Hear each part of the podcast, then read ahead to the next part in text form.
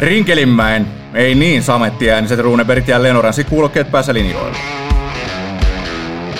Se on siellä.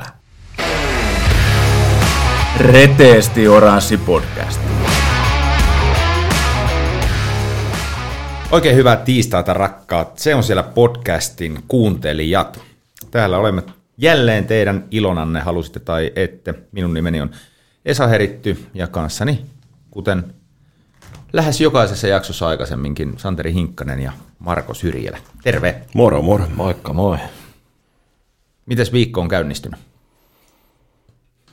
Hyvin ristiriitaisissa tunnelmissa. Alkuviikko, vastaan se käynnistelee tässä, että pikkuhiljaa eteenpäin. Viittasitko ristiriitaisuudella niin kuin jääkiekkoon? No vähän niin kuin joo. joo. No, ei tarvitse. Älä kerro vielä, me varmaan mennään siihen kohta. Mennään kohta. Mutta pääsimme teidän, nostitte tässä aikaisemmin niin kovasti esille, niin on pakko nyt myös hehkuttaa, niin kaivoin pakas, pakastimesta, niin viime viikolla vielä jouluaarteita. Anopin tekemään itse tehtyä maksalaatikkoa. Pääsin vielä veteleen sieltä ja tehän olitte tämän samassa niin porukassa tässä ja. hommassa, että te kanssa tykkäsitte tästä, silloin hehkutitte. Niin. No, en tiedä, tykkäänkö sun Anopin maksalaatikosta, mutta... Oliko rusinoilla? Kyllä. Ai ai, ja sitten maistuu. Mutta en epäile yhtään, etteikö olisi hyvää. Et kerran hirveästi kavereita, nyt ei saa kyllä tolla.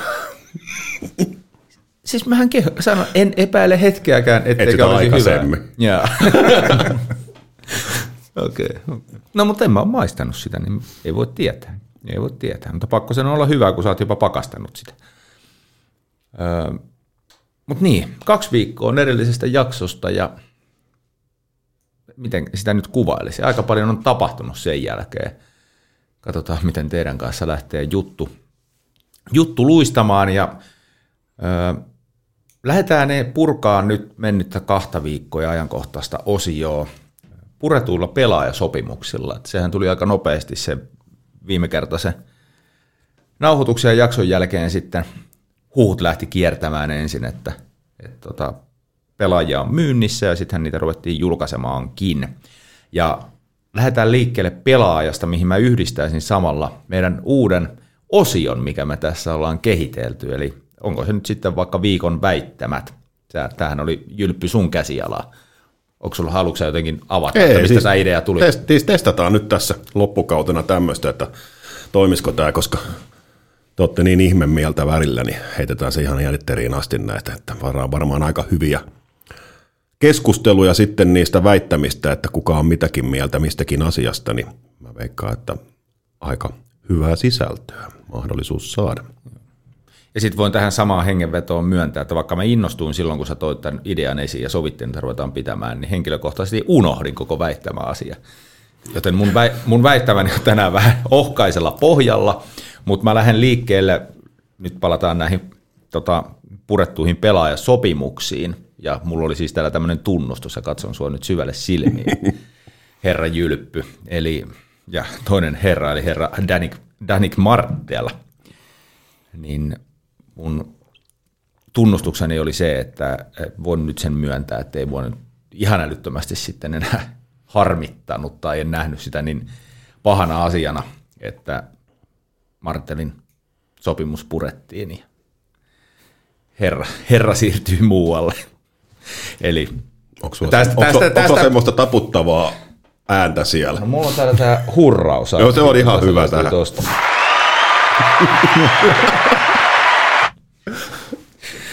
Yes.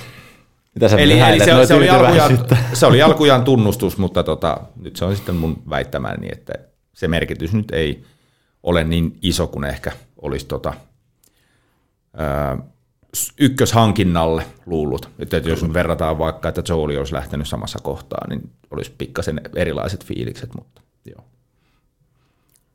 Nyt on sun sana vapaa. Ei, siis, eikö tämä nyt oli vain tämmöinen avustus, mutta niin kuin – mennessä mennään näin pelaaja kohdallaan, niin kerro. Ei tullut, mä ootin jotain, että kato, Junno on selvästi viisastunut tässä näin talven aikana. Ei, ei, ei tullut mitään tuommoista. Se on vaan niin tyytyväinen tähän näin. Kausia Siperia opettaa, kato teitä koko ajan. no, jos pelaa, niin kuin sanoit, pelaaja kerrallaan mennään tästä, niin joukkue vahvistui tämän siirron myötä.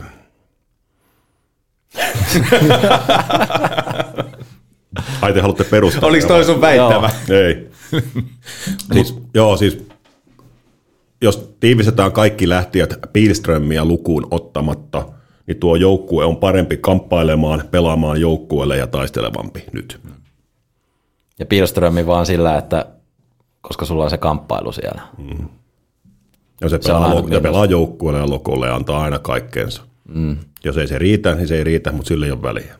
Mm.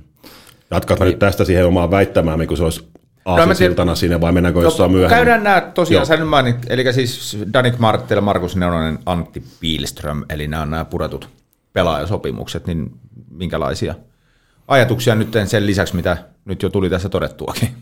Marttelista voi sen verran tarttua, että hänelle ei ehkä pystytty tarjoamaan sellaisia pelikavereita, että olisi ollut parhaimmillaan vielä, vaikka tekikin maaleja, mutta nekin tuli sellaisissa sykleissä.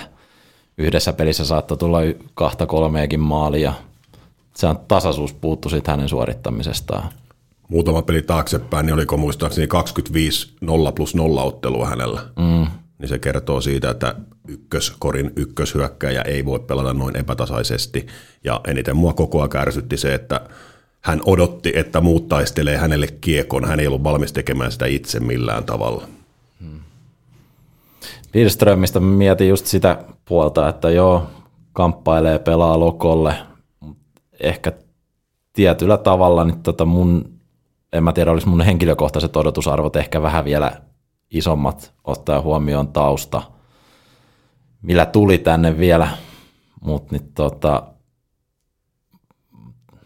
ehkä voisi sanoa, että oli mun papereissa sellainen pelaaja, mikä oli ehkä sellainen luksus, mihin HPKlla ei ole varaa näillä pelaajapudjeteilla.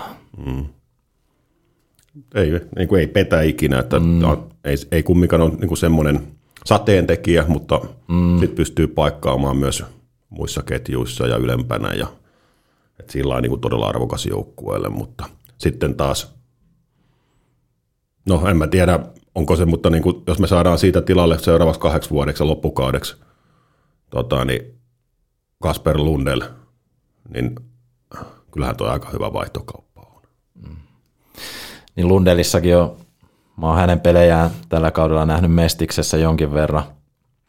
Ihan livenäkin käynyt kattelemassa, niin se mitä tuossa juttelin sitten sen jälkeen, kun tämä siirtokin tuli, tuli niin sanotusti ilmi, niin juttelin tuon meidän urheilujohdon ja toimitusjohtajan kanssa muutaman sana ennen tota Ilves-peliä Lundelista, niin aika yhteinen konsensus siellä oli, että jahka hänellä saadaan se luistelu kuntoon, niin puhutaan ihan hyvästä perusliikapelaajasta siinä kohtaa. Et suuri, suurin kompastuskivi on tällä hetkellä tosiaan se liike ja kokoa hänellä on, hän suojaa hyvin kiekkoa, näkee kentä hyvin, mutta sitten ei oikein aina mennä kerätä tilanteisiin ja on niin kuin yksi suuri kehityskohde tosiaan se, että oppii antamaan oikean aikaisen paineen ja sijoittuu oikein ja sitä tapahtuu myös luistelemalla sitten. yksi mielenkiintoinen heitto, minkä kuulin, kun tämä julkaistiin, niin tuossa yksi kaveri heitti hyvän, että tuleeko vähän mieleen aikanaan Pikkari Virtanen Tommi Santala. Mm. Kokenut lähtee pääkaupunkiseudulla saadaan nuori nimetön vielä sieltä tilalle ja aletaan kasvattaa siitä, niin kyllä mä, kyllä jotain samaa, ei, ei, nyt ei mm. verrata pelaajatyyppejä, mutta siis jotain samaa tämmöisessä pikkuvaihtokaupassa. Mm. Mutta kyllähän tämä sillä jos vähän mutkia vetää oikoseksi, niin tämä mitä nyt on tapahtunut tässä näin, otitte esiin Kasper Lundelin tosiaan loppukauden lainaa ja sitten kaksi vuotta päälle siihen sopimusta, mutta sen lisäksi oma U20-joukkueen kapteeni, 21-vuotias Vili Alitalo, niin kuluvan kauden sopimus plus sitten plus yksi ja vielä optiovuosi siihen päälle.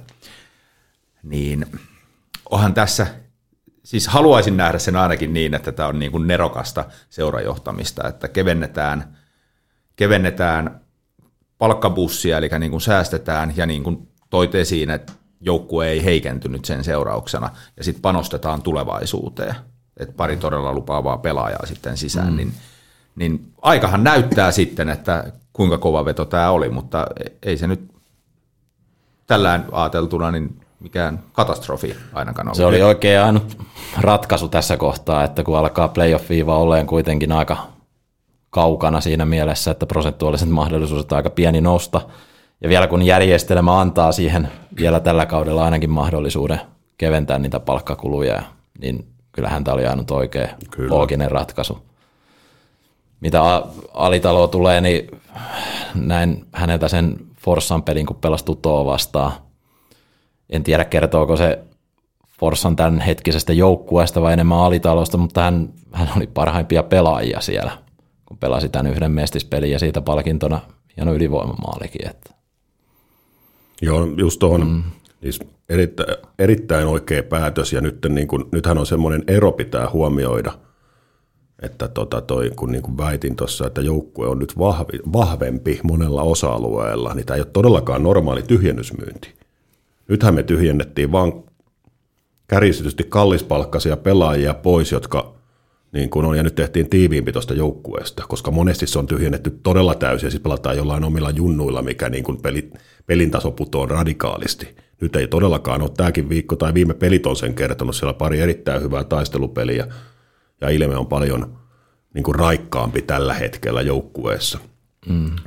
Alitalo on myös muutamia sitä nähnyt noita pelejä pienellä otannalla, niin mä vedän hänet samaan koriin, että siellä on tosi hyvä pelikäsitys, semmoinen peluriluonne, nopeat reaktiot, luistelu on se suurin, mihin pitää tehdä eniten duunia. Mm. Et se on todella niinku semmoinen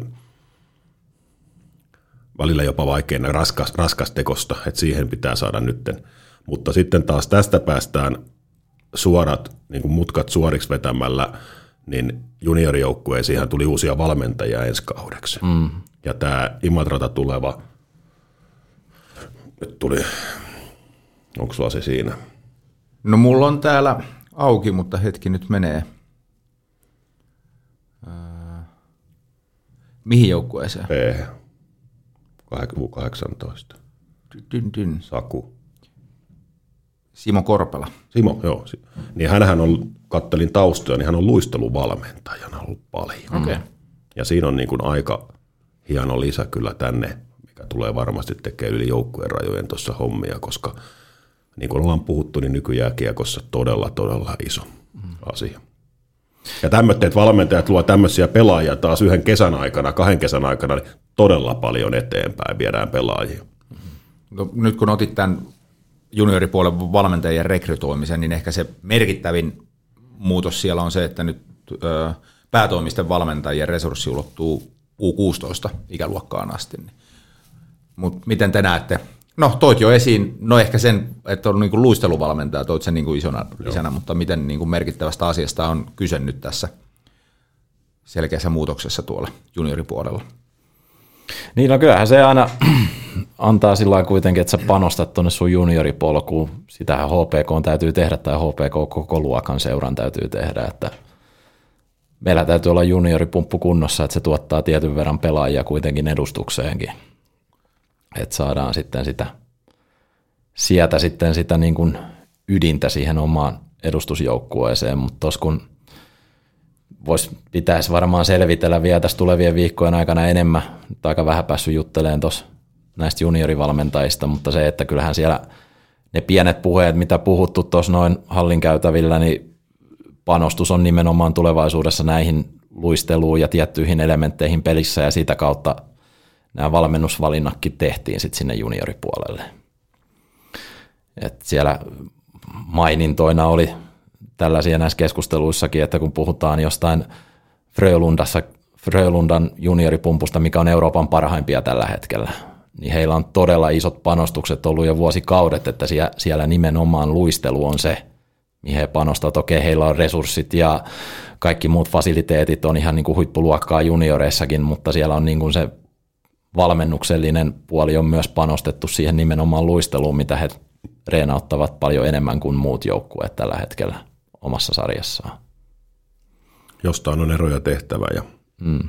onhan toi niin kun kysyit just sitä, niin lasketaan niitä tuntimääriä vaikka niin kuin ihan C-junnujen valmentajanakin, niin ne tähän tulee viikkotasolla niin hirveä määrä, että miten sä sen pystyt tekemään laadukkaasti, jos sä käyt vielä 40 tuntia viikossa normaalitöissä. Niin kyllähän se on ihan selvää, että niiden yhtälöiden yhdistäminen on mahdotonta. Että jos mm. halutaan laatuja tehdä, niin tämä on se ainoa tapa, miten sitä saadaan kehitettyä sitä hommaa. Kyllä. Otetaan vielä tässä, kun käytiin läpi tätä pelaajaliikennettä ja tehtyjä muutoksia, niin muuten käsiteltiin pelaajat, mutta Markus Nenonen on vielä niin käymättä läpitse, sanotaan nyt näin, niin mitäs ajatuksia jäi käteen, muuta kuin se yksi maali? No juu, ja siellä totta kai is, todella iso maali, seuran historiallinen maali, ja kiitos niistä kaikista vuosista, mitä oli, mutta kyllä nyt mun mielestä pitää jotain uutta Nessun saada, mikä tuo uutta kipinää, uutta virtaa. Nyt alkoi täällä ole niin kuin suhdanne jo sitten niin kuin vähän väärään suuntaan. Mm. Niin tietysti aina puhutaan pelaajista, mikä on pitkää aikaa yhdessä seurassa. Niistä muodostuu ehkä sellaisia, niin kuin amerikkalaisetkin sanoo, franchise-playereita, että niistä, niistä tulee niin kuin iso osa sitä organisaatioa, mutta kyllähän pakko kaikella rehellisyydellä myöntää, että Nessulla alkoi olemaan vähän se tie loppuun käyty tässä HPKssa, että oli jo sen isoimman panoksen ehkä tämän seuran eteen antanut ja ehkä nyt ainoa oikea ratkaisu oli pelaajalle itselle ja seuralle, että nyt hän lähti hakemaan uusia haasteita sitten. Kyllä. Hyvä. Otetaanko tähän väliin seuraava väittämä? Kumpis haluaa sanoa omansa? Mähän voi jatkaa, kun vähän liippaa tuosta, mistä jo puhuttiin, niin, tota, niin jotenkin niin kuin nyt puhutaan ehjästä joukkueesta, mutta nykyinen joukkue tulee kerään enemmän yleisöä kuin alkukauden joukkue. Vetää aika hiljaista. Mä koitan kanssa, siis täällä kyllä niin mylly, mylly käy, mutta mitään ei tule pihalle. Mä rupesin heti miettimään, että mitä kaikkia kotipelejä ketä vastaan meillä on, että mikä meidän... On silläkin merkitystä. Niin, mikä, oliko meidän yleisökeskiarvo joku päälle 3000 alkukaudesta? Vielä se on pyörinyt jo varmaan. Joo. Koetan tässä koko ajan, niin kuin, että mitä kaikkea tässä on loppuja kotipelejä. No, se on siinä ja tässä. Se on aika, mä en kyllä uskalla sanoa, että menee enemmän. Mä sanon, että aika lailla samois liikutaan. Niin, mä voisin ton mm, toisella tavalla ilmasta, vähän samaa viitaten, että oli se yleisömäärä mikä tahansa, mutta siis tuosta pelistä tullaan nauttimaan enemmän kuin alkukaudessa. No se on, tämä on just se pointti siellä taustalla, eli koska siellä tapahtuu enemmän, siellä on enemmän tunnetta – ja on enemmän kuplintaa kaikkea, niin sitä kautta yleisökin tulee paikalle enemmän, kun sitä tykätään sitä pelistä ja kun siinä on jotain kiimaa.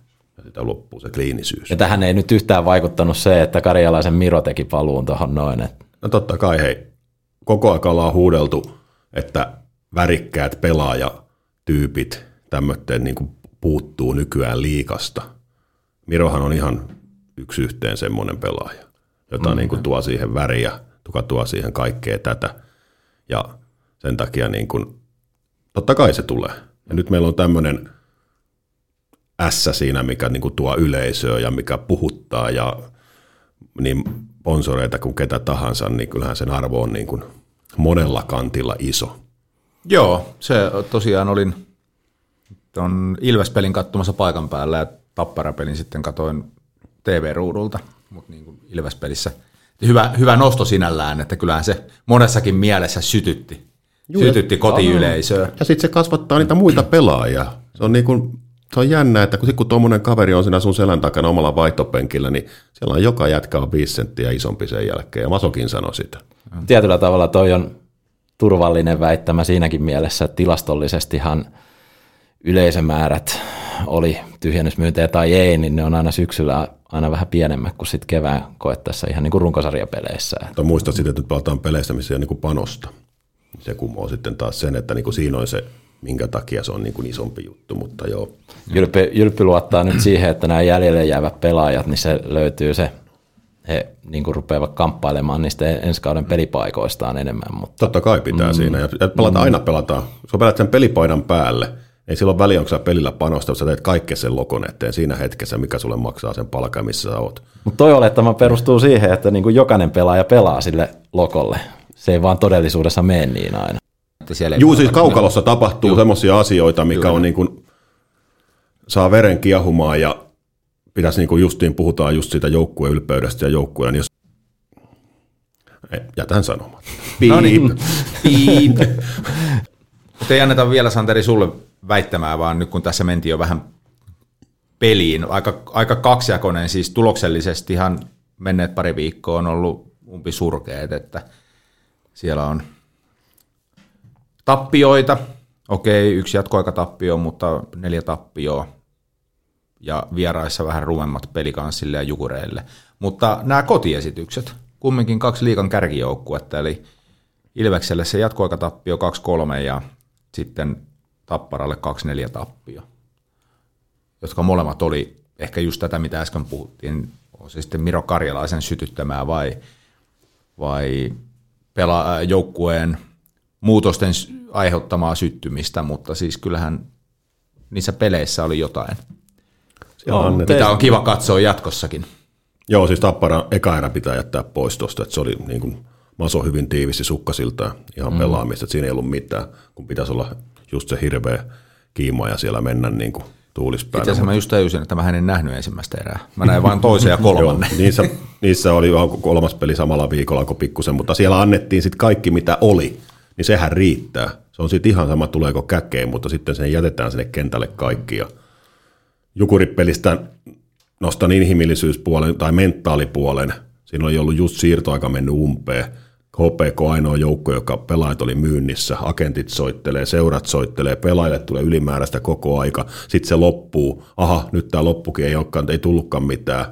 Joku kyseli, mutta ei, niin totta kai siinä tulee, sitten tulee vielä sarjan kuumin joukkue vastaan ei onnistu itsellä ihan täysin latautuminen, maalivahtipeli ei onnistu, niin sitten se vaan karkaa niin kuin rumiksen numerot myös siinä, mutta olihan se mentaalipulakin todella vaikea mm. ajankohta pelata.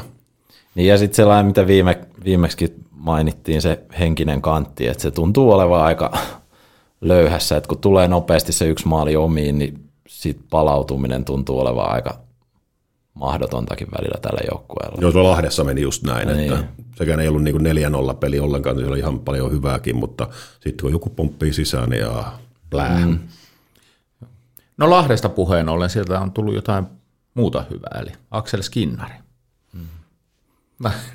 se on, Santarin kanssa istuttiin jälleen kerran vierekkäin siinä Ilöspelissä ja ihasteltiin sitä, sitä tekemistä ja nyt sitten lauantaina pari maalia – josta varsinkin viime... jäl, jälkimmäinen oli, voisiko, miten se, vaikka hän ei nyt kauheasti maaleja tehtaa ollut, mutta niin kuin maalintekijän maali. Oli kyllä niin komea. Oli ensimmäinen ja hieno tahtomaali, ja se kuvastaa niin sitä joukkuetta. Sitten palataan loppuun ja katsotaan, mihin se riittää, mm. tulee noin hienoja. Ja, öö, en muista ihan, mutta mulla on tämmöinen mielikuva, että viime jaksossa tässä nauhoituksissa taas niin puhuin tästä, että pitäisi ampua nopeammin, kun hän ottaa vähän turhaa haltuja ja siirtää ja yrittää mennä lähemmäksi.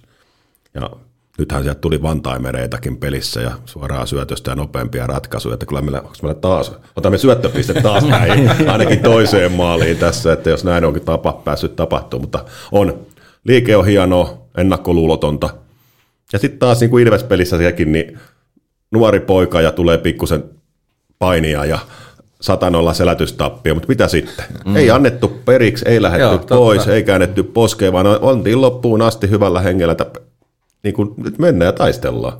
Sieltähän se oppi tulee sitten, kun tulee vähän.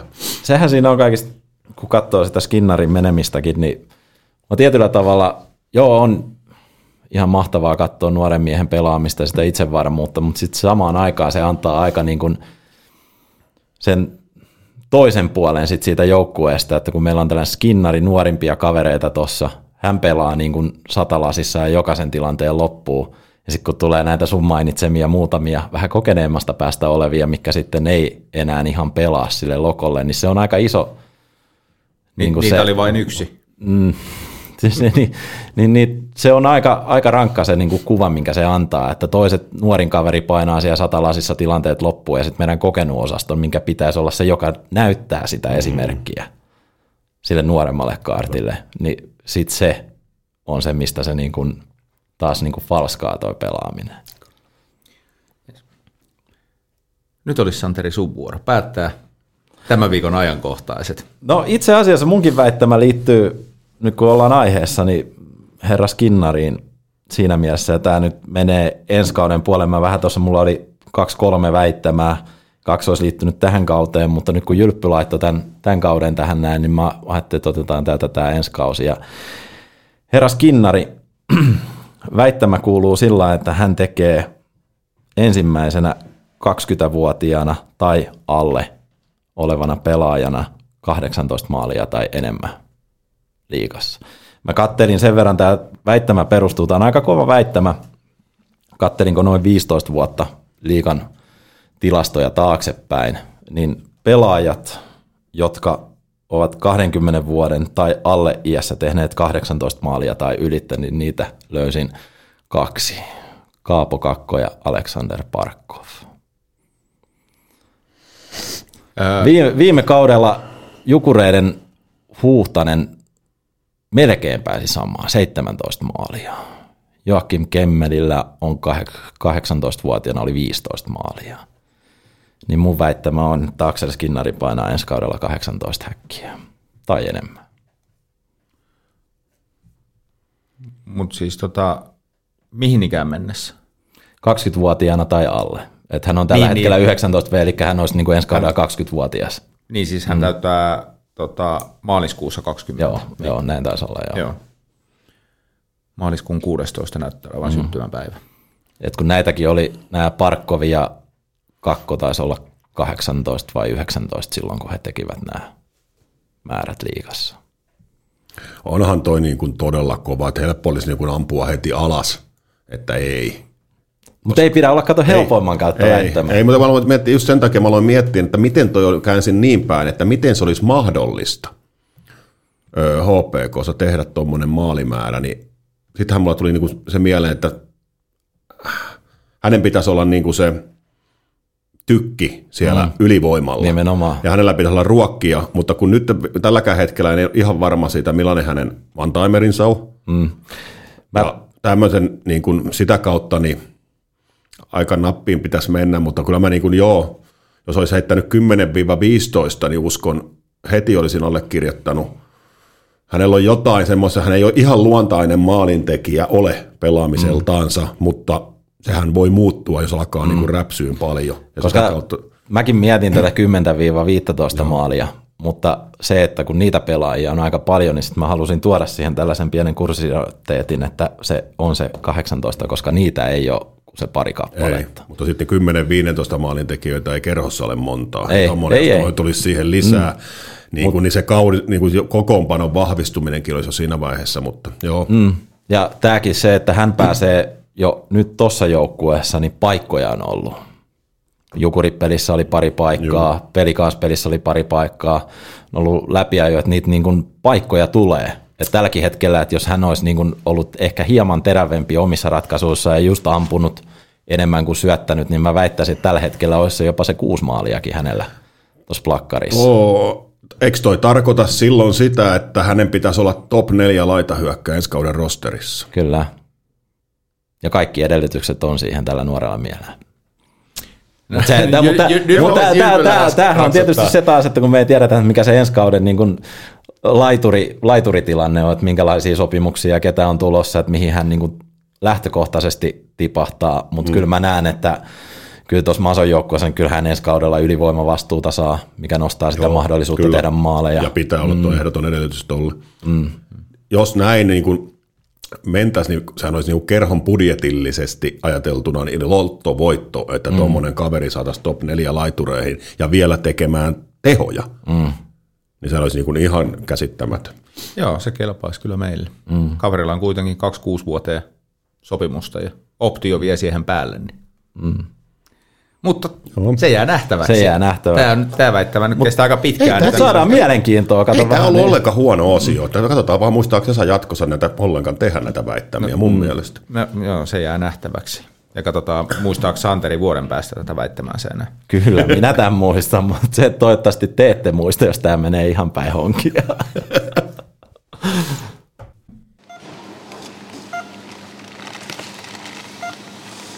Supermarket Hattula tarjoaa herkullisimmat eväät ja mielenkiintoisimmat vieraat. HPK Hall of Fameen nimettiin 10. joulukuuta 2022 neljä uutta jäsentä. Riikka Noronen, Pekka Kari Koskinen, Timo Lainessalo ja tänään meille K-Supermarket Hattulan vieraana tarjoaman Niko Kapasen. Oikein lämpimästi tervetuloa, se on siellä podcastiin. Kiitos, kiitos. Mukava tulla. Mä lainaan tähän alkuun nyt, mä aina vieraat esitellään sisään, niin suoraa tekstiä tuosta uutisesta, kun sut nimettiin Hall of Fameen. Ja siinä sanotaan näin. Niko Kapanen on jääkiekko meriteiltään tunnetuin hämeenlinalainen jääkiekkoilija. HPK kasvatti kulki pelaajaurallaan läpi maajoukkuepolun aina juniori, juniorimaajoukkueesta nuorten maailmanmestariksi, aikuisten maailmanmestariksi ja olympiamitallistiksi asti. Kapanen on aateloitu jääkiekko leijonaksi numerolla 258 ja vuonna 2009 hänet valittiin parhaaksi jääkiekkoilijaksi Suomessa. Kapanen pelasi urallaan yli 400 NHL-ottelua ja yli 400 KHL-ottelua ja voitti KHL-mestaruuden kahdesti. Suomen mestaruuden hän on voittanut Tepsin paidassa ja pokannut kolmesti pronssia HPK ritaripaidassa.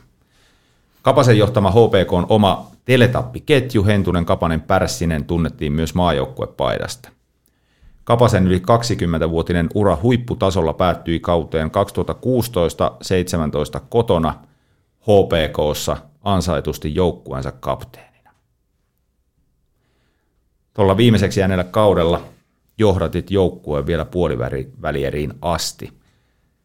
Mitä sulle merkitsi päättää tämä huikea ura juuri HPKssa?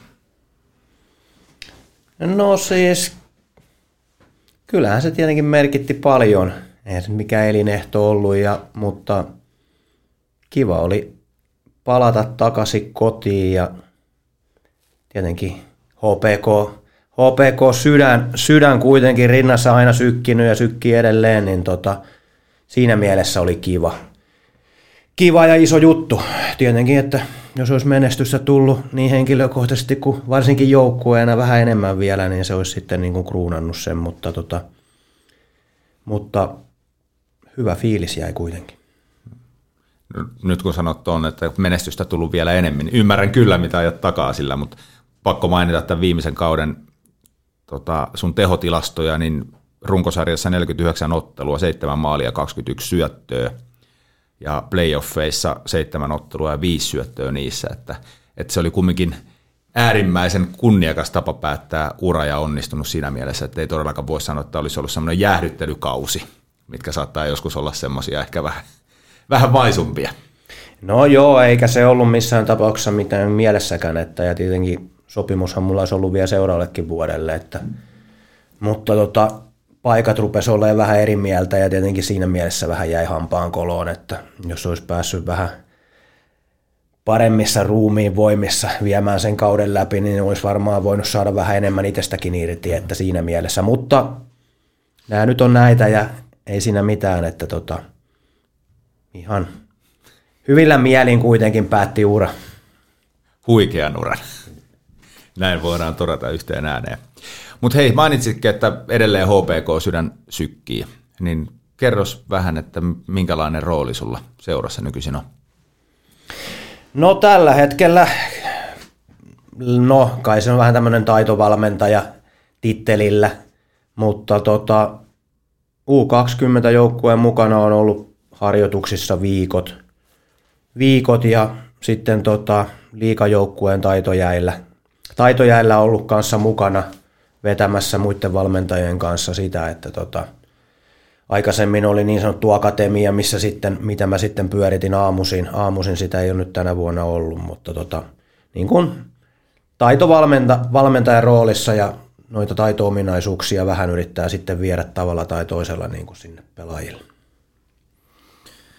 No tuossa jo vähän mainittiinkin sun uraa, sillä aika läpileikkaus ja myös paljon mestaruuksia, mutta jos palataan ihan alkuun, niin mistä sun jääkiekkoharrastus lähti ja oliko jääkiekko aina sulle se ykköslaji? No nämä on sitten tietenkin aina tämmöisiä muistoja, että mikä on faktaa ja mikä ei, mutta tota, nyt kahden vanha ollut, kun vanhemmat vei mua Katinalan kentälle luisteleen, että sieltä se on lähtenyt ja sitten tota,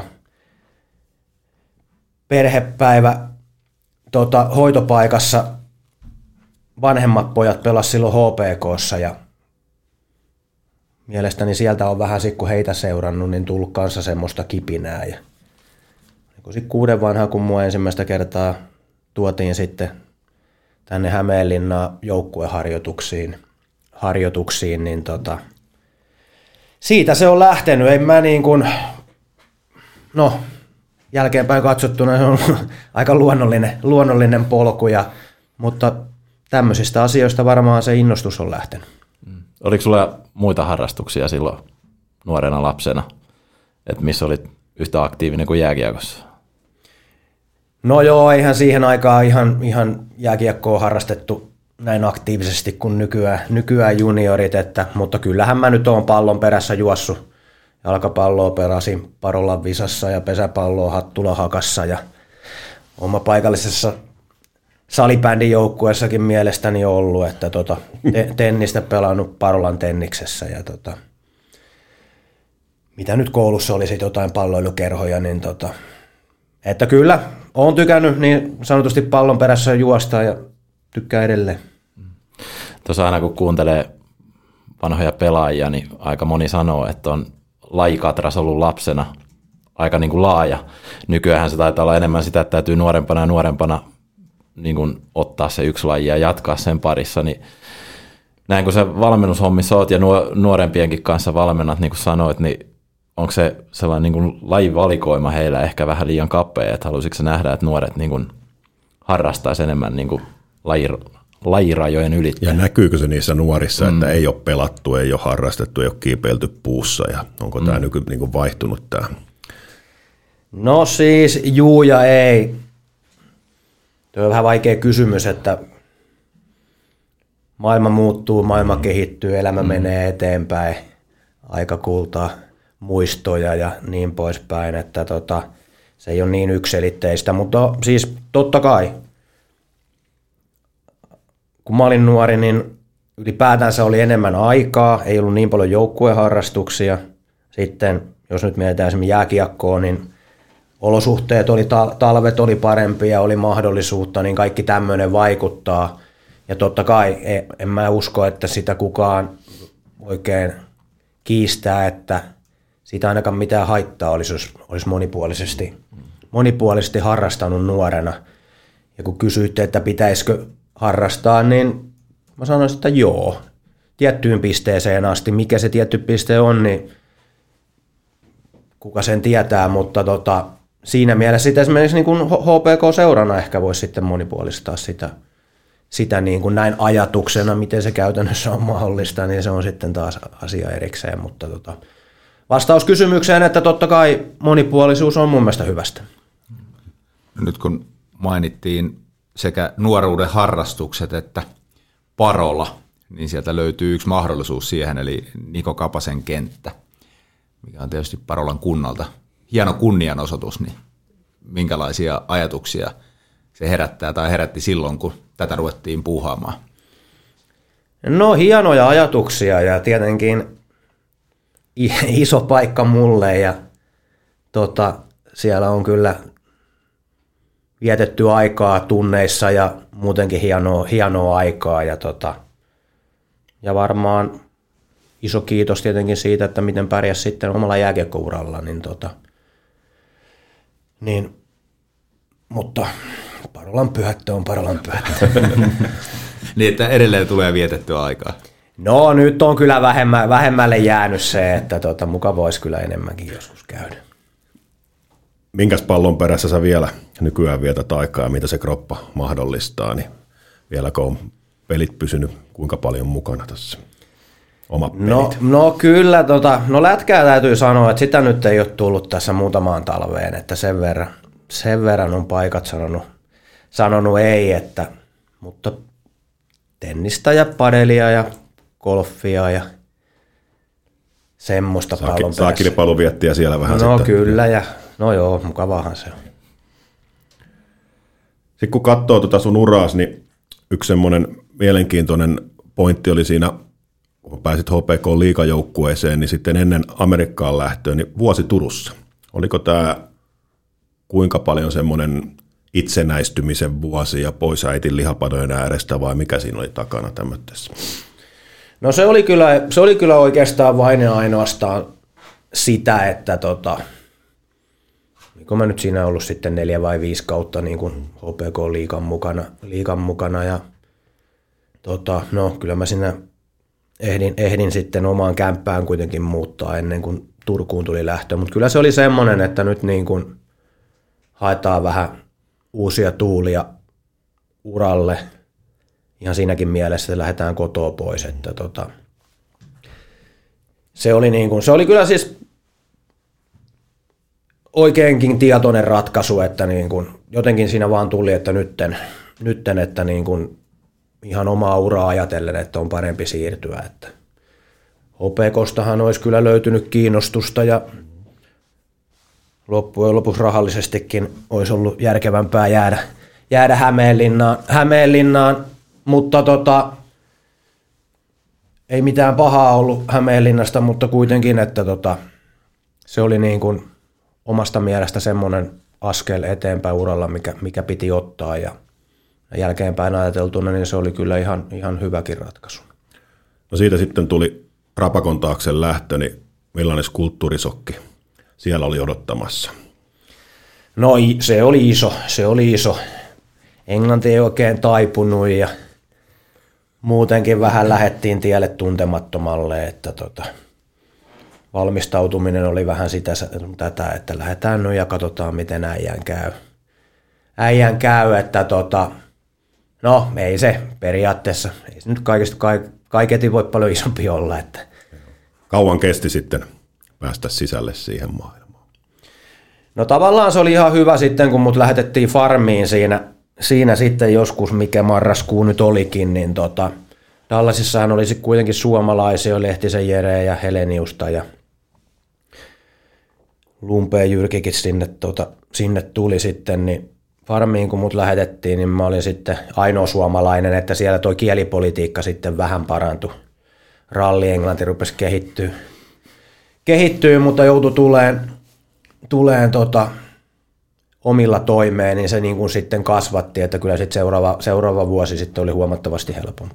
Seuraavana vuonna sä olitkin jo sitten ylhäällä koko kauden sitten. Joo, niin oli, niin oli ja ihan itse hyvä kausikin oli, ettei sen puoleen. Tuossa ekana kauna itse asiassa Dallasissa, niin suthan tunnettiin aina, sulla oli kaksi ykkönen selässä täällä Suomessa, mutta kolme ysi ilmastui ekaa kertaa silloin ekana vuonna Dallasissa. Oliko tämä tämmöinen legendaarinen, että huolto antoi yhden paidan ja mutta se jäi sulla sitten tavaramerkiksi, sä tykästyit siihen numeroon sitten vaan, ja se on ollut kumminkin loppuuransa vedit sillä sitten. No joo, juu, näin siinä kävi, että sillä paita, paita oli, odotti siellä pukukopissa omalla paikallaan, ja siinä oli tuommoinen numero, mistä liian numero tulee, niistähän on monia juttuja, että jonkun rankingin mukaan tai mitä ikinäkin, mulla ei ole mitään faktaa siitä, mutta no tietenkin siellä sitten pelasin sen mitä viisi vuotta ja sitten oli lakkovuosikin välissä ja taisi olla sama numero, niin tota, se sitten vaan jäi ja ajattelin, että mitä tätä nyt sitten enää, niin kuin, enää vaihtelee. Ei se nyt mikään semmoinen iso, iso juttu ollut, mutta ne vähät nimmarit, mitä nyt sitten oli siinä joutunut tekemään, niin olisi taas joutunut sen numeron miettimään. Ehkä se helpotti sitä omaa, omaa juttua. Tuossa kun kattelin vähän noita, että minkälaisia seurakavereita sulla on ollut vuosien varrella, niin siellä tulee aina niin kuin Rafalskia ja Mike Modano, Jere Lehtistä, Kasanissa oli Morosovia, niin aika huikeassa seurassa olet saanut niin kuin uraa tehdä, niin minkälaisia niin kuin muistoja sulla on jäänyt näistä kaikista pelikavereista, mitä sulla on ollut? Siis näitä olisi niin kuin lukematon lista, mutta tässä niin kuin vaan muutamia isoja nimiä mainitakseen.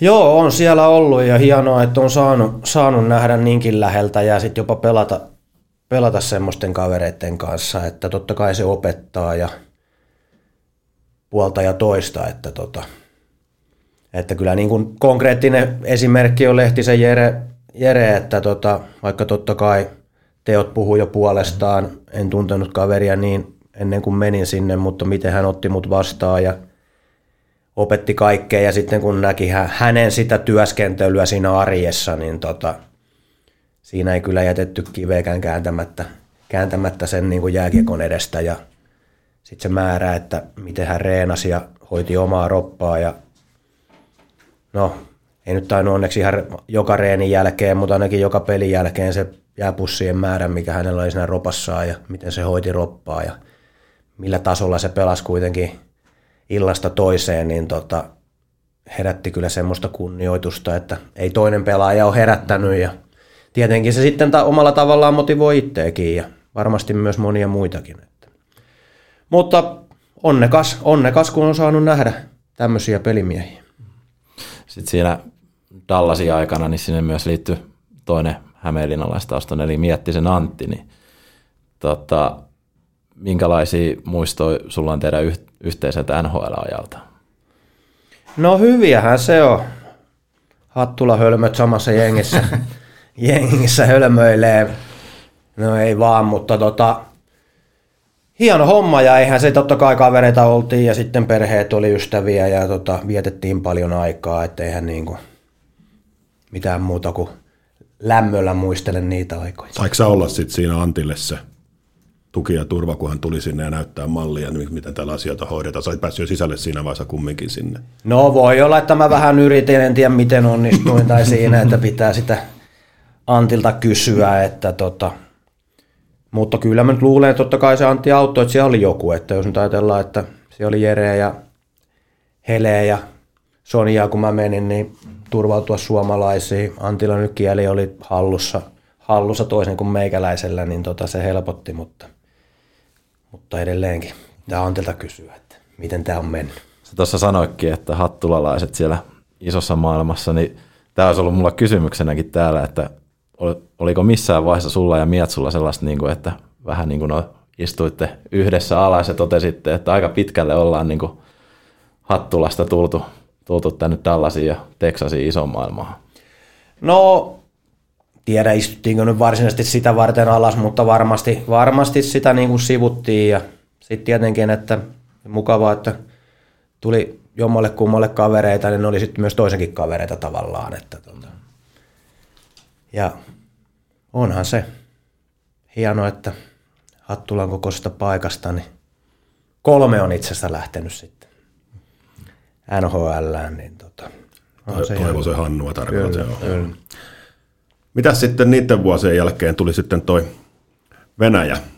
Mitä siinä sitten niin kuin alkoi, tuli mahdollisuudeksi ja miten pääsit sitten sinne päin lähteä sitten vaihtaa? Niin ja taisi olla ensimmäinen vuosi, kun KHL perustettiin silloin, kun sä sinne menit. Niin sehän oli aika lailla monelle silloin eurooppalaisellekin niin kuin hyppy tuntemattomaan. Että. Joo, oli se. Juu, ei siinä. Se vähän niin kuin, no rupesko tie nousee NHL, se pystyy, mutta ainakin vähän niin kuin vaihtoehdot käymään vähin. Ja, no todennäköisesti sinne nyt olisi johonkin päässyt tryoutille tai jotain, mutta että tuolta sitten tuli tommonen mahdollisuus ja no Hentusen Jukka, Jukka oli sitten pelannut edellisellä kaudella siellä, niin oli joku, jolle vähän soitella ja tavallaan sitten kuuli siitä niin kuin faktaa ja joka nyt oli sitten suurelta osin myös ihan positiivistakin. Ja, tota, olihan siinä nyt tietenkin se, että peliaika rupesi rupes olemaan vähän kortilla tuo NHLn puolella, niin tota, halusi enemmän peliaikaa, niin tuli sitten tehtyä tämmöinen ratkaisu ja kyllä sekin oli sitten taas hyppy tuntemattomaan niin sanotusti, että tota, omat, omat kulttuurishokkinsa tietenkin sielläkin sitten tuli eteen, ja, mutta maassa maan tavalla ja kyllähän siellä sitten useampi vuosi vierähti ja paljon tietenkin hyvääkin jäi, jäi matkalta muistoksi. Niin, tai sitten voittaa silloin alkuun heti mestaruudenkin, eikö näin ollut? Parikin kappaletta taisi tulla. Juu, kyllä me joo, kahtena ekana vuotena voitettiin, voitettiin, että ne oli kyllä hienoja, hienoja kausia ja kovia playoff-sarjoja. Että se oli ihan kyllä työ, työ ja tuskan takana, että ne mestaruudet. Sieltäkin varmasti tarinoita riittää siitä maasta. Juu, kyllä. Jyrppy jäi vähän niin kuin vesikielellä odottamaan, tuohon, no, että tulisi nyt jotain. Juu, ei tässä nyt varmaan mitään eikä niistä se enempää, mutta tota, kyllähän siellä niin kuin sanonta sanoo, että mahdotonkin on mahdollista siinä maassa. Että tota. Mutta ei se, aika avoimin mielin menin sinne ja tota, tietenkin jotain asioita, mihin nyt hakkas, hakkas sit päätä ja ihmetteli, että miten tämä näin menee, mutta sitten kun oppi niin kun ymmärtää sen, että tota, maassa maan tavalla ja myös pitää muistaa se, että siellä ne juuret johtaa aika paljon pidemmälle historiassa kuin täällä meillä, meillä Suomessa, että pitää se myös ottaa huomioon, mutta tota, ei se, elämää se oli siellä kuin täälläkin. Eikö sieltä pelaajia ja niiden erikoisominaisuuksia mieleen? No erikoisominaisuuksia oli kyllä laidasta laitaan niin hyvässä kuin huonossa, että ei siinä. Mutta niin kuin tuossa mainitsit, niin tietenkin Morosov, Saripov ja heidän kanssaan sain pelata siinä useammankin vuoden samassa ketjussa ja pelattiinkin ihan hyvin ja toisen vuoden mestaruus oltiin samassa, samassa ketjussa ja taidettiin palkitakin jossain kaalassa kauden jälkeen parhaaksi ketjuksi sarjassa – mutta olivat he, me tietenkin, no Morosov nyt tietenkin oli iso hahmo ihan maanlaajuisesti ja totta kai ei Sari, Saripovi paljon kal, tota, kalvennut, mutta Morosov oli iso nimi ja hienoja pelaajia ja tota, hieno oli saada pelata heidän kanssaan ja pelikin kulki paikka paikka oikein hienostikin. Niin tota. Se henkilökohtainen taitotaso taitaa olla Venäjällä jotain ihan omaa luokkansa tämmöisillä pelaajilla sitten. Että.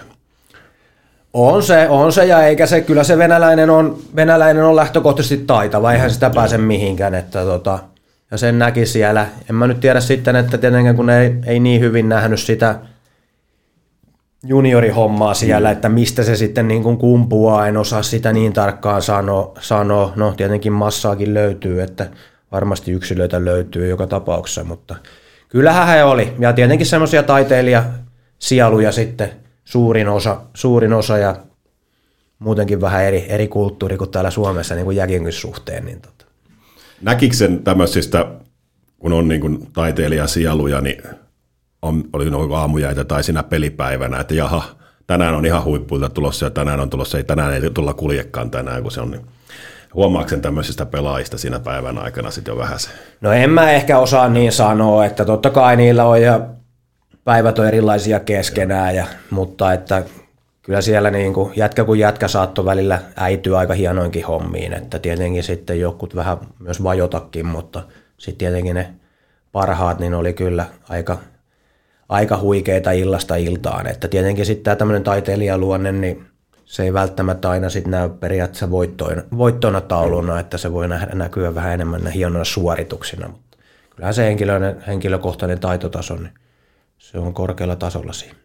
No sä tuossa mainitsitkin siitä, että oli vähän niin kuin maassa maan tavalla, niin kun sä tulit sinne sarjaan ensimmäisen kerran, niin ja mua tietyllä tavalla kiinnostaa, että kuinka iso oli se niin kuin ihan perus arki ja reenaamisen kulttuuri, kun sä vertaat niin kuin länsimaiseen NHL, ihan kotimaiseen liikaa versus sit sen ajan siihen venäläiseen ja KHL.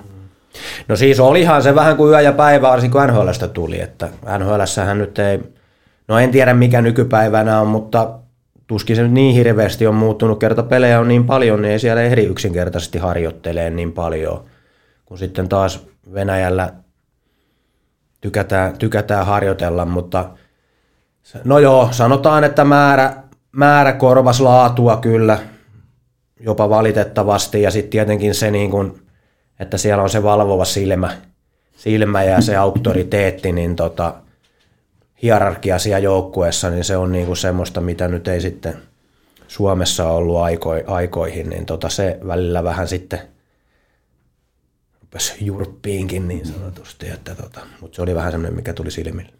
No mites tuohon just treenaamiseen liittyy ja tietysti elämiseenkin siellä, kun toi NHL siirryttäessä se rallienglannin esiin, mutta sulla kuitenkin oli rallienglanti. Mutta miten sitten Venäjällä se kommunikointi onnistui ja mikä siellä oli ylipäätään valmennuskieli? Joo, kyllä valmennuskieli oli Venäjä. Venäjä. Tietenkin meillä oli Pilje Letninov, joka nhl oli valmentanut, hän osasi englantia, mutta ei käyttänyt sitä sitten niin kuin joukkueen edessä. Että tota, otti meidät sitten erikseen ja puhui meidän kanssa ja ihan mukava mies oli ja tota, no sitten Isä Parkkovi, Isä Parkkovi tuli jossain vaiheessa, että hän sitten tulkkasi meille tietenkin sitten suomeksi, suomeksi siinä vaiheessa et, ja kyllä se oli niin kuin, sanotaan, että viisi kaveria joukkueessa puhui niin kuin englantia ok. Ja sitten muutama sitten sanan sieltä täältä ja sitten loput oli vähän niin kuin niiden kanssa oli sitten, mentiin enemmän ehkä tuommoisella elekielellä, elekielellä eteenpäin. Että olihan se tietenkin semmoista, että eihän me nyt sitä kaikesta sitä aina ymmärretty, että mistä puhutaan niin valmennuksen jutuista tai pelaajien kanssa, mutta tota, siihenkin tietenkin sitten tottuu ja jotenkin tulee semmoinen tatsi sitten, että sitten jo pystyy vähän päättelemään kielekielestä sun muista ja vähän seuraa sitten, mikä tässä niin on keissi. Pakko kysyä, että oliko se niin kuin haitta vai etu? No se oli varmaan sekä että, sekä että, että tota, ja siellä varmaan paljon oli semmoistakin, mitä oli ihan hyvä, että ei ymmärtänyt, ymmärtänyt mutta totta kai tietenkin olisihan se nyt sitten niin kuin ollut helpompaa, varsinkin niiden paikallisten kanssa oleminen eläminen, kun olisi ollut se yhteinen kieli. Mutta tämähän tietyllä tavalla nostaa sitä sunkin panoksen arvoa, arvoa siinä, että kun ajattelisi itse, että menisi niin kuin johonkin työyhteisöön, missä sä et osaa niin kuin sitä kieltä, mitä siellä puhutaan, ja silti pystyt kuitenkin aika niin kuin koviin suorituksiin, suorituksiin siinä matkan varrella, niin onko tämä, no okei, aika kultaa muistot, mutta onko sä oppinut itse, kun katsoo näitä lähtökohtia, niin vähän arvostamaan sitä omaakin panosta, minkä sä oot siellä antanut, niin enemmissä määrin näin uran jälkeen? No en ole kyllä sitä itse tuolta kannalta ikinä kattonutkaan ja eikä, eikä siitä se enempää, mutta tota, onhan se totta, että siis periaatteessa siellähän vähän niin kuin ne teot vaan puhuisi puolestaan, mm. että niin kuin sanoit, että siellä ei pystynyt hirveästi pitämään niin kuin puheita. Totta kai siinä kun sitten rupesi tulee jätkät vuosien varrella tutuksi, niin sitten pystyi niin kuin pitää sanoonkin jotain ja, ja sitten jotenkin se kohdistui sitten meikäläiseen, kun piti jotain niin kuin ulkomaalaisten puolesta puhua, niin Joo laitettiin meikäläinen puhua ja sitten yritti siinä jotain järkevää sanoa, mutta tota, mutta oli se, kun siellä kuitenkin vietti sen verran aikaa, niin siinä sitten kuitenkin muodostui semmoisia niin sanottuja kaverisuhteita ja se oli niin kuin sitten...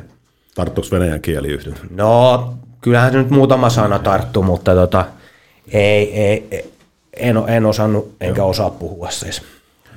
Miten tämmöinen venäläinen luonne, niin käytettiinkö siellä flappitaulua, sovitteko te esimerkiksi ylivoimaan yhtään mitään, vai mentiinkö sinne vaan kentälle ja kiekkoiluvat alettiin pelaa sitä, ja sitten sä kattelit, mitä tänään tehdään, vai minkälainen luonne on tällaisiin asioihin siellä? No ei, kyllä sielläkin sovittiin. Joo. Ei se nyt ihan niin tarkkaa ehkä kuin täällä Suomessa oli, oli tai on, mutta tota, kyllä sielläkin sovittiin, mutta eihän sitä nyt sitten kuitenkaan niin jääkiekkoa niin hirveän pitkälle pysty tuossa paperilla pelaamaan etukäteen. Että tota.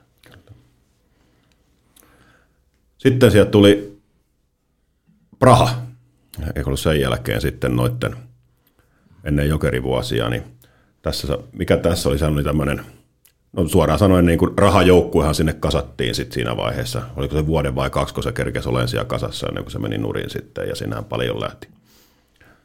Ja kuinka iso rooli oli Kari Jalosella, joka muistaakseni oli siellä apuvalmentajana silloin, siinä että sä siirryit sinne? Tota, Muistaako mennyt väärin? Vai Mun me, Ei, kun se meni sillä että ei, Kojohan ei ollut siellä. Kojo tuli kesken kauden. Ah, okei, okay, joo. Että tota, päävalmentaja sai, sai sitten potkut ja Kojo tuli sitten. Joo. Päävalmentaja jäi kakkosvalmentajaksi, mutta siellä, Aha, meni, se meni niin päin. siellä meni näin, näin että tota, mutta ei, siis ei, silloin ihan rehellisesti olisi ollut vielä sopimus kasani ja sieltä ilmoitettiin, että ei tarvi, ei tarvita enää ja sitten alkoi tota, siinä kesällä sitten uuden seuran, seurahaku ja miettiminen, mitä nyt seuraavaksi. Ja Joo. Sitten Prahasta tuli, tuli kiinnostusta ja sinne sitten lähettiin ja hieno, erittäin hieno kokemus pelillisesti kuin muutenkin elämässä, että tota, todella hieno kaupunki. Mm hyvä joukkue. Nyt on sanoitte, että rahalla, mm. rahalla koottu joukkue tavallaan, mutta eihän se niin kuin, siellähän nyt niin kuin periaatteessa pelaajapudjetti budjetti nyt ei ollut samalla tasolla joo, kuin ei, sitten, joo. niin kuin, että, että sillain, että siinä mielessäkin se nyt varmaan sitten näkyykin siinä meidän suorituksessa, että me pelattiin joukkueena hyvin ja mm. mentiin finaaleihin ja hävittiin sitten valitettavasti seitsemännessä pelissä. Seitsemännessä pelissä se, että mutta tota, se oli se oli hieno vuosi. Ainoa omalla kohdalla, että niin sanottu ensimmäinen loukkaantuminen, loukkaantuminen tuli silloin. Tuli silloin ja tota, kausi lähti hyvin käyntiin, mutta sitten Nivunen, Nivunen sanoi vähän sopimusta irti ja oltiin sitten ulkona siinä joku aika ja se vähän niin kuin varjosti sitä, sitä mutta tota. Johtuuko tästä, että sulla on tilastoissa kaksi peliä, sekin kakkostasolla? Joo, joo. Se oli sitten, että kun mä olin siinä sitten tekemässä sitä paluuta, niin tota, mä kävin siellä pelaa. Joo, totta. Pelaan sitten niin kuin paikallista mestistä, mestistä muutaman pelin, että sais peli tuntumaan. Ja, tota, no, loppukausi meni siinä. Tietenkin se sitten vähän ehkä varjosti omaa menestystä, henkilökohtaista panosta, sitten se loukkaantuminen ja pelaamattomuus siinä, mutta tota, hieno joukkue, hieno vuosi kaiken, kaikin puolin, että sekin oli sitten taas niin kuin iso, iso hyppy sitten Venäjältä mm. tsekkeihin niin kuin noin niin kuin elää, elää ja tietenkin sitten välillä käytiin Venäjällä pelaamassa, mutta sitten kotipelit tietenkin siellä, siellä sitten Prahassa, niin tota, kyllä se niin kuin oli sitten aika paljon lähempänä niitä kotioloja kuin Mä muistan silloin tästä sun Prahan vuosilta itse asiassa sillä että muistan, että katselin niitä teidänkin playoff-pelejä ja silloin Oliko niin, että olitte ensimmäinen niin kuin Venäjän ulkopuolelta tullut joukkue, joka pääsi niin kuin ihan finaaliin asti? Ää, varmasti Si- joo, varmasti joo. Joo, ja tota, silloin oli hyvin isosti pinnalla, muistan nämä keskustelut suomalaisessakin lehdistössä, että, että siellä se tuomaritoiminta oli hyvin niin kuin venäläistä joukkuetta suosivaa, ja te aika lailla sinne finaaliin asti niin kuin selätitte ne vaikeudet, mutta sitten finaalissa vähän tuli siinäkin sitten lunta tuppaan. Niin miten itse pelaajana koit ja pystyit niin kuin asennoitumaan otteluihin, että kun tiesit, että se kuitenkin vähän suosii sitä kaveria enemmän? No ehkä sitä käytettiin vähän semmoisena voimavarana, että vähän itsekin tässä maalaltiin, että se on niinku koko Venäjä vastaan me mm. tyyppisesti, mutta tota, no siellä se tuomarilinja on mitä on ja ei siitä se enempää, että tota, paikkamme kyllä ansaittiin finaalissa ja no se oli niin tasainen kuin voi olla, että ei se sitten vaan parempi voitti, voitti tällä kertaa, mutta tota, hienot muistot kyllä jäänyt siitä. Sitten siitä päästään jokerivuosien jälkeen tähän HPK, minkä Es- Esa mainittikin jo, mihin loppu sitten toi pelaajaura, niin miten sä itse koet, missä sä pelasit parhaat vuotesi? Milloin sä olit parhaimmillaan pelaajana omasta mielestäsi? No, NHL ehkä se toinen kausi, kun mä pelasin koko kauden ylhäällä, niin mä pelasin, pelasin kyllä ihan hyvin ja muistaakseni sitten playoffit tosi hyvin. Tosi hyvin. Tietenkin silloin nyt oli vielä aika nuori, nuori kaksivitonen alle, mitä ikinäkin. Ja, mutta ehkä sitten, ehkä sitten kuitenkin ne Kasanin ensimmäiset, no ensimmäinen vuosi oli vähän, vähän vaikea, toinen vuosi oli sitten varmaan hyvä, että tiedä se sitten niin, että siinä niin kuin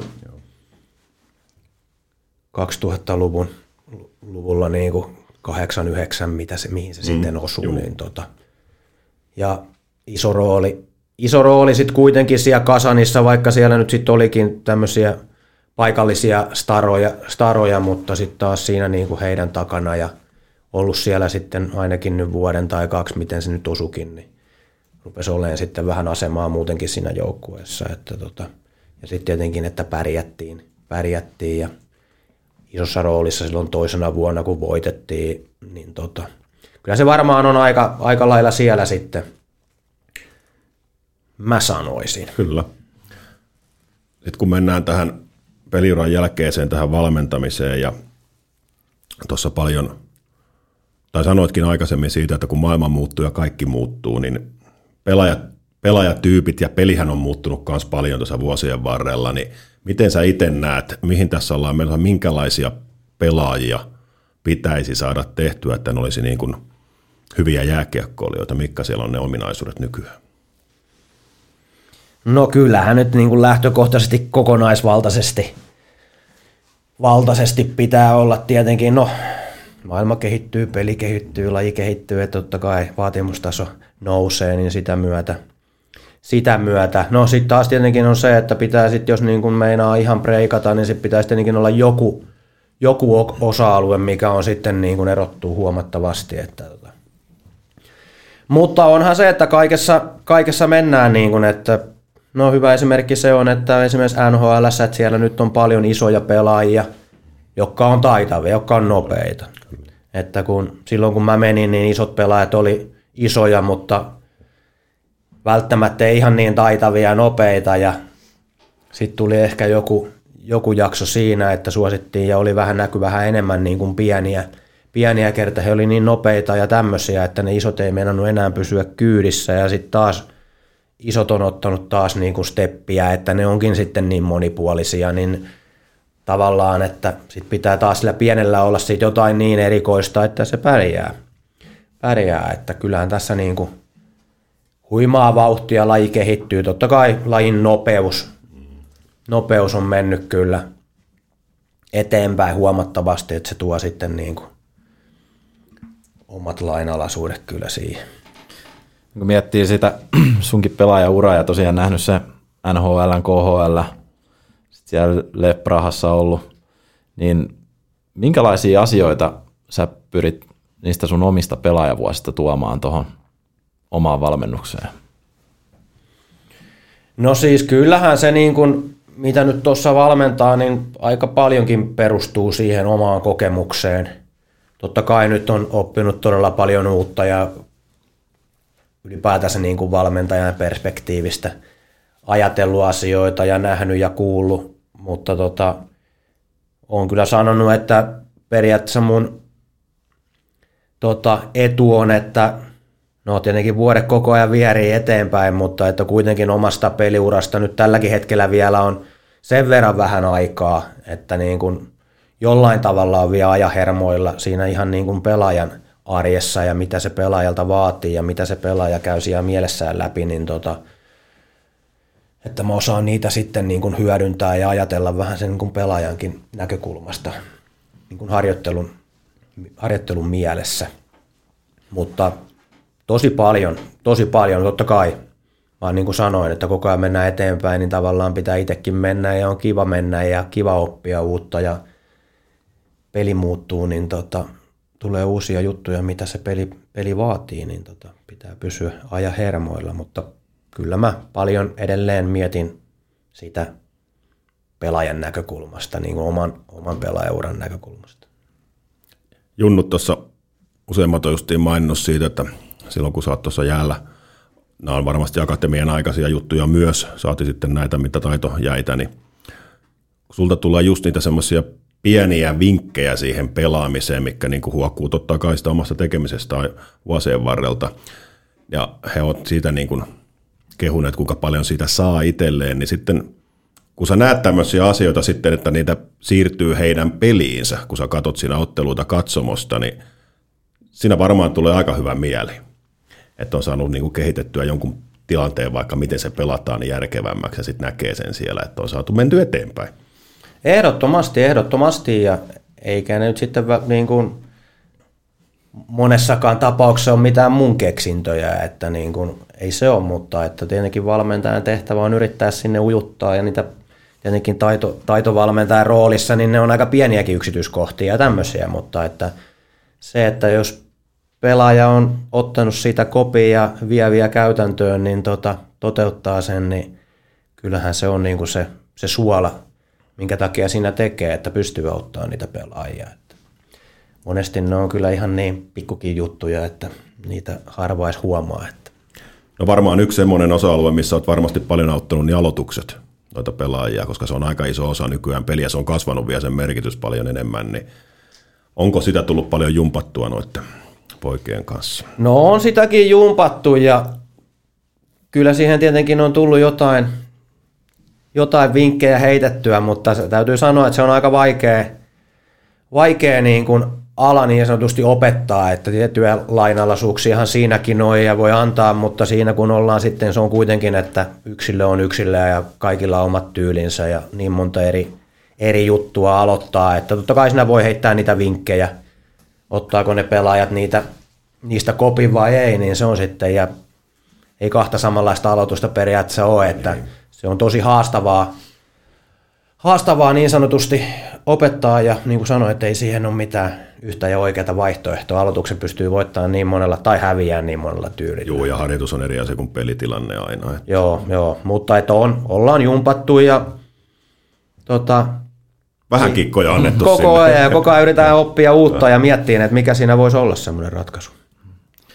Minkä tässä nyt kun sulla on valmentajauraa kuitenkin tässä jonkin verran taustalla selkeästi palo on jonkin verran tässä kiekon parissa toimia, niin minkälaisia ajatuksia sulla on omasta niin kuin valmentajuudesta ja siitä, että meinaatko, onko ajatukset ollut siinä, että meinaat tästä niin kuin ihan uran uran rakentaa vielä?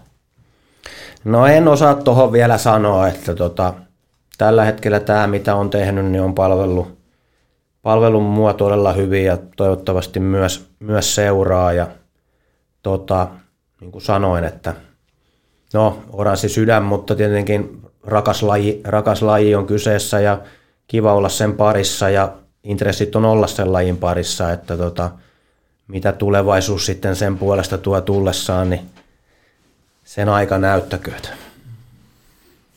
Sen aika näyttää. Tämän jakson tulevaisuus näyttää siltä, että me ollaan tähän loppuun varattu vielä verran kuuntelijoiden kysymyksiä. Ne on siis Instagramissa. HPK on Instagramissa saanut esittää niitä sulle ja täällä olisi useita hyviä kysymyksiä tullut. K-Supermarket Hattulan palvelutiski vastaa myös teidän kysymyksiinne. Ootko valmis? Juu. Hyvä. Koska ensimmäistä joudut, tai no en tiedä, mutta mä oletan, että hetken joudut ehkä pohtimaan. Mikä olisi sun kaikkien aikojen All Stars-kentällinen, missä ootkin ikinä pelannut? Ja tarken, mä tarkennan tätä nyt sen verran, että ketä ottaisit ympärillesi, eli sä oot siellä keskellä ja ketä sun ympärille tulisi. No, Jere Lehtinen on nyt ehdoton ykkösvalinta. No sitten olisi tosi, to, tosi paljon, tosi paljon hentua ja pärää ja mitä on ollut hienoja, hienoja vuosia, Miatsu. No, Morosov, Saripov, heidän kanssa varmaan pelannut sitä parasta lätkää ja Modano mainittiin tuossa, niin hän on nyt ehkä isoin, isoin stara sitten varsinaisesti. No pakkeja, no pakkeja on Sergei Suuppovi ja no Brian Rafalski. Siinä on sitten, tietenkin sieltä nyt sitten löytyy Teppo Nummista ja tällä. Maalivahdeista nyt sitten tällä omalla, niin Mari Turko Dallasista. Varsinkin hänen mailapelaamisen niin on tehnyt lähtemättömän vaikutuksen. No, molareitahan nyt on tietenkin suomalaisia maajoukkueesta niin kuin maailman tota, parhaita kanssa. Että. Mutta siinä nyt on sellaisia nimiä, että Aika varaa mistä huikeeta valita. listaa. No, no mulla oli myös semmoinen, että saat anteeksi, että y- ymmärretään, että on vaikea valinta. Tuosta listasta lähdetään valkkaamaan.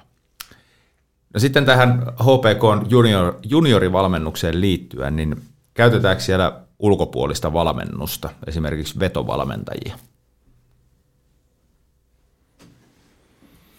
Tarkoittaa laukaisuvalmentaja, luisteluvalmentajia, tämmöisiä. Äh, Niin, no nyt täytyy sanoa, että mä en ihan tosta, mä en itse asiassa tiedä ihan täysin, että mikä niin kun, jos puhutaan niin kun juniorijääkiekosta ja sitten tullaan tänne hakio, hakiohallille, niin tota, että mi, mikä siellä on.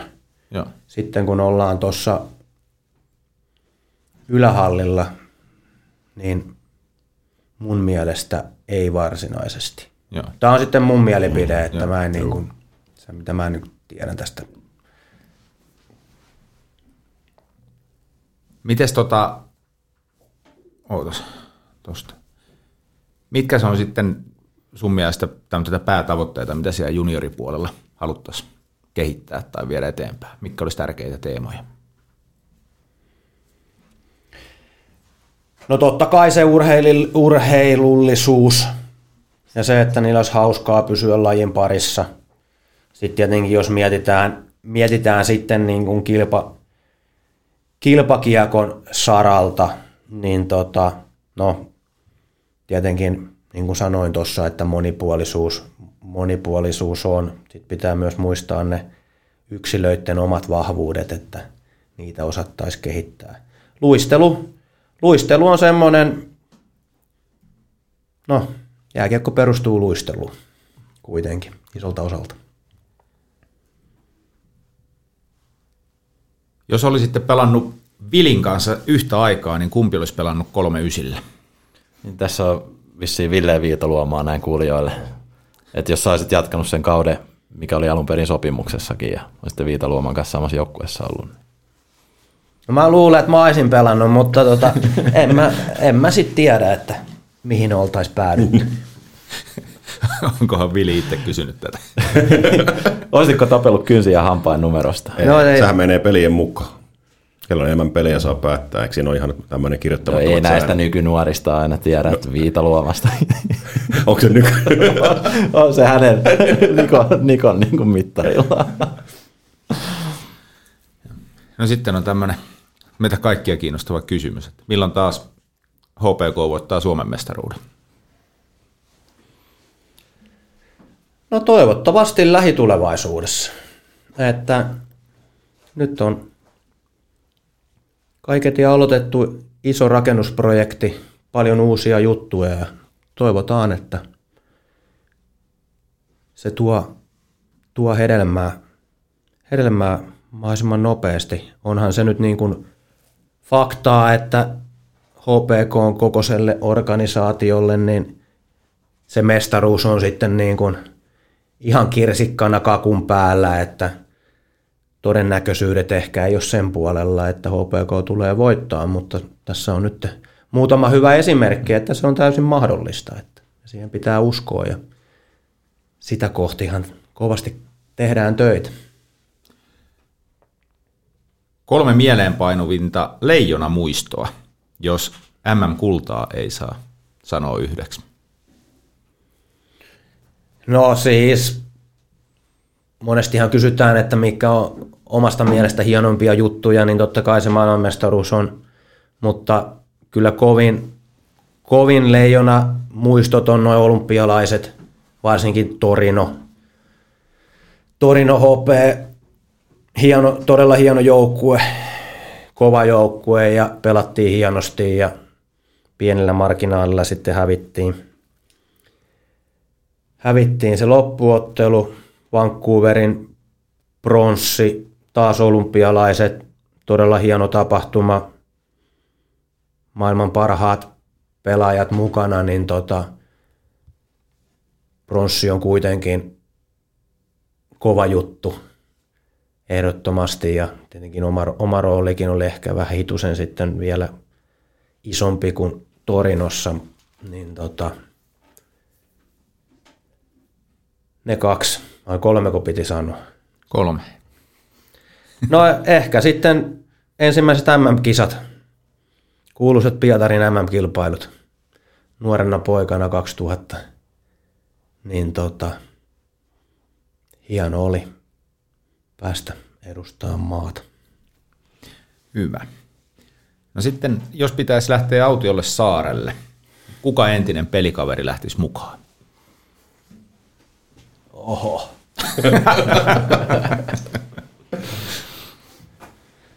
no ei, otet, sanotaan nyt vaikka Miettisen Antti. No, tätä tuossa jo vähän sivuttiinkin, mutta sä et kauheasti halunnut ottaa siihen kantaa. Katsotaan nyt sitten, kun tulee vähän lisää painetta, että oudoin sattumus tapahtuma hetki KHL-vuosien aikana.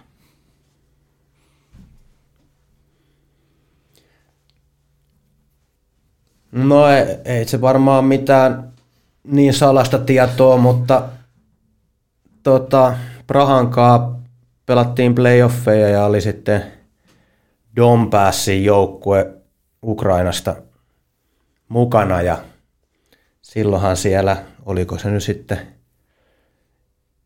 oli- mikäs konflikti silloin nyt oli? No, Se oli se Krimin niin, niemimaa. oliko se, Joo. mikä oli, ja sittenhän se niin kuin tota, äity sitten vähän muualle kuin ihan sinne Krimin niemimaalle, niin tota, siellä oli joukkueessa ihan, ihan äänestys, että haluaako lähteä pelaa, pelaan sinne vai ei. Ja sitten kuitenkin lähettiin, niin menikö siinä sitten viikko vai mitä siinä meni, että venäläiset hyökkäs, hyökkäs myös siihen kaupunkiin, että, että aika kovaa touhua. Sitten tullaan viimeiseen, ja mainitte vaan tässä, että samassa, sama ky- kysymyksen esittäjä on itse asiassa kolme asiaa kysynyt. Muun muassa roolia nyky HPKssa ja sitten tulevaisuuden suunnitelmia jääkiekon parissa, mutta niihin tuossa jo otettiinkin kantaa ja keskusteltiin, mutta sitten mun mielestä jätin tarkoituksella viimeiseksi tämän kysymyksen, minkä joku täällä on esittänyt, eli mitä HPK sinulle merkitsee? No, paljon. Paljon, että tota, on tässä nuoresta iästä suurin osa enempi tai vähempi oltu kytköksissä HPK ja silloin kun ei konkreettisesti oltu, niin silloin kuitenkin muuten oltiin, niin tota, hienoja asioita seura antanut mulle ja toivottavasti on pystynyt antaa jotain myös seuralle. No, mitä sä olette mieltä? Eipä siinä kahta sanaa ole, kyllä. Joo, ei siihen paljon tarvitse sanoa enää tämän kaiken jälkeen ruveta lisäämään. Onko teillä mitään muuta lisättävää enää? Kyllä se... mä sen verran ton, haluan tuon kysyä, että mikä se oli se teletappiketjun salaisuus silloin Pärssisen ja Hentusen kanssa, niin kerro se vielä, että se oli kumminkin jotain niin Ai niin, Jylpylä, Jylpylä ei ole some, niin, niin ei päässyt niin. pistää tätä IGn kautta. Ei se ole, ei se kai, me täydennettiin vaan toinen toistemme niin kuin vahvuuksia ja heikkouksia, että paljonhan sitä on kysytty ja paljon, no paljon ja paljon, mutta on tullut mietittyä ja no tietenkin oltiin ihan erilaisia pelaajia, no ja persooniakin, mutta tota, pelaajia ja tietenkin niin kuin just se, että varmasti täydennettiin toinen toisiamme, eihän se tietenkään jos joku osaa sanoa jonkun täydellisen vastauksen, niin sanokoot, mutta tota, ei itsellä ainakaan löydy se enempää, mutta näin jälkeenpäin mietittynä, niin niin kuin äsken sanoin, että täydennettiin toisiaan ja tietenkin osattiin sitten ottaa irti ne vahvuudekin, että joku siinä vaan. Kävittekö te peliä paljon läpi kaukolon ulkopuolella? No siis paljon ja paljon, ei me nyt se enempää kuin normaalisti, että tota, mutta näitähän välillä tulee, että joskus se vaan niin kuin kliseisesti klikkaa. Joo, klikkaa ja että oli se, kyllä mäkin niin kuin olen sitä mieltä, että kyllä siinä jotain sitten, jotain muutakin oli, että saatiin niinkin hyvin irti siitä kokoonpanosta, mitä saatiin. Mä voisin tälleen, niin kuin tuossa noita pelaajia käytiin läpi, että kun mietit sitä, että kenet tähdistökentälliseen ottaisit, missä itse olisit, niin nyt sinänsä ole mitään kysymystä, mutta näin niin kuin ihan kuulijoille, varsinkin nuoremmille, että kun jos ei ollut nimet tuttuja, niin kannattaa käydä kurkkimassa. Aika kovista pelikavereista on ollut kyse, ja kun katsoo sunkin uraa, kenen kanssa olet pelannut, niin siellä on iso liuta kovia pelaajia, mikä ehkä niin kuin korostaa vaan sitä, että minkälaiseen seuraan olet päässyt ja kuinka kova pelimies olet ollut. Että ei niinkään joukkueisiin ihan huonoja pelaajia ole aikanaan otettu, missä olet ollut mukana. Näinpä. Mutta nyt on aika kiittää siitä, että tulit meidän seuraamme tänne näin. Oli suuri ilo ja kunnia saada sut vieraaksi meidän podcastiin. Ja kiitos myös kaikista niistä hetkistä, mitä olet tuottanut HPK-yhteisölle ja itse asiassa koko suomalaiselle jääkiekkoväelle. No kiitos, kiitos. Reteesti oranssi. Kaukalossa, katsomossa ja studiossa. Ja haspojat, alkaa jakso läheneen loppua, mutta tämä on huikea viikko. Tiedättekö te? No kyllä te varmaan tiedättekin. Siis nyt olisi mahdollisuus viettää lähes 10 tuntia hallilla tällä viikolla, kolme kotimatsia. Paljonko sä ajattelitte viettää? No, kyllä se varmaan se täyde kymmenen tulee, mulla ehkä vielä vähän enemmänkin. Että tossa. Mulla kävi pikkusen kylmät, että keskiviikkona paikan päälle, sitten meillä on tota, legendaarinen mysteerireissu viikonloppuna ja tämä kun on lukittu, niin silloin ei ollut vielä lauantaina peliä, joka on tämän Lukon CHL-kiireiden takia siirrettiin tähän lauantaille, niin piti vaan yksi peli mennä ohitteen, mutta nyt meneekin kaksi, mutta tel- telkasta kyllä katellaan sitten. Että. Ehkä se tekee sun verenpaineelle ihan hyvää, että Ei ole mitään ongelmaa sen suhteen, kuulen. Mä en tiedä vielä muuta, mutta keskiviikkona ainakin on tulossa varmuudella paikan päälle. Mutta tosiaan joo, keskiviikkona mm, Tepsi saapuu vieraaksi perjantaina – HIFK ja lauantaina sitten Lukko. Piistrami tulee heti kylään takaisin. Meinaatko huudella sieltä omalta paikalta vaihtoaition takaa jotain? Ei kun mä olin silloin just reissussa. Eikö sä olit reissussa? Ei, Aivan. reissussa. Oh. Mutta siinä oli aika hauska sattuma, niin toi Otto Salihan meni tepsiin, justiin mm. myytiin viikko sitten nuori puolustaja, niin hän oli sattumalta numero 41, joka vapautui nyt sitten IFKsta. Niin. ja tähän samaan liittyen muuten niin Vili Toivonen, 92, ensimmäistä kertaa oli kerholla käytössä. Koko historiassa. Koko historiassa. Tuo on kyllä ihan uskomaton tilastokone toi kaveri. Mm. No et sä aika huono ole, mutta Meidän tilastot on ehkä vähän erilaisia. Onko se vain rikkaus tässä ohjelmassa? me jäädään ottelemaan noita matseja, mutta tähän loppuun meillä on varattu kaunis tarina. Tai en tiedä, onko se kaunis, mutta mun mielestä ainakin mielenkiintoinen tarina sen meille kertoo Santeri Hinkkanen. Joo, siis kyseinen tarinahan liittyy tähän HPK ja siirtorajaan. Ja tuossa jo jokuisia vuosia takaperin niin tota, muutaman ystäväni, kutsutaan heitä vaikka nimillä Tero ja Taneli, niin kanssa oli tällainen, laitettiin pystyyn tällainen homma, siirtorajamakkarat ja tuotiin pallokrilli tuohon tohon toimiston alapihalle ja siellä aina siirtorajan koettaessa niin paisteltiin makkaroita ja odoteltiin puoleen yöhön asti, että josko tulisi vahvistuksia ja kolmistaan, kolmistaan kun tämä oltiin ensimmäisiä kertoja, niin ei ajateltu, että jokuisia vuosia takaperin, niin se tapahtuma vaan paisuu ja paisuu. Et nyt sen verran, että kun sain Terota viestin, että tuletko myös tänäkin vuonna, niin totesin, että no tuun nopeasti pyörähtää ennen siviilitöitä ja saavuin tuohon toimiston monttuun, niin kyllä täytyy sanoa, että tapahtuma oli jo kasvanut sen verran, että siellä oli jo yli kymmenkunta ihmistä ja ruvettiin miettimään, että pitäisikö Business Finlandilta hakea tapahtumatukea ja siinä sitten istu, istuskeltiin ja ruvettiin makkaroita paistamaan ja katsottiin, että jaha, taas tulee autoja ja pihaa ja sieltähän sitten saapui yllärinä Mr. HPK eli Harri Lintumäki ja ilmeisesti tämä siirtoraja huuma on saanut hänenkin liikkeelle. Että hän tosiaan tuli paikalle ja tuli kertomaan tarinoita HPKsta ja vielä sokerina pohjalla oli toimitusjohtajakin uusi, löysi sinne tiensä, että kyllä, kyllä tästä mä näkisin, että tsempit Terolle ja Tanelille, jotka vielä tätä niin kuin pitää hengissä, että meikäläisellä vähän jäänyt tässä viime vuosina. Mutta. Huikeeta. Tästä vaan ensi vuonna edelleen kasvaa. Joo, joo. Että ei muuta kuin ensi vuonna kaikki taas siirtorajana makkaroille sitten. Että. Ja Pokenin pullille. Että. Katsomaan, koska valot sammuu toimista. niin on. Todellista kulttuuria. Hei, paljon kiitoksia Santeri, että jaoit tämän tarinan. Ja kiitos teille kuulijoille, että olette jälleen kerran olleet siellä kuulolla ja kuunnelleet meitä ja kuuntelette meitä ja pistäkää palautetta tulee, jos niin positiivista kuin öö, no negatiivista, kehittävääkin palautetta. Että jos on ajatuksia ja ideoita, niin otetaan kyllä mielellään vastaan. Mutta nyt tällä erää kiitos ja moi moi. Moikka.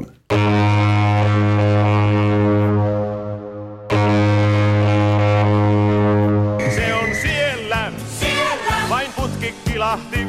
Ja lätkämaalin perukoille jälleen vilahti. Se on siellä, siellä. se sinne pujahti. Taas lamppu palaa takana, se verkkoon sujahti.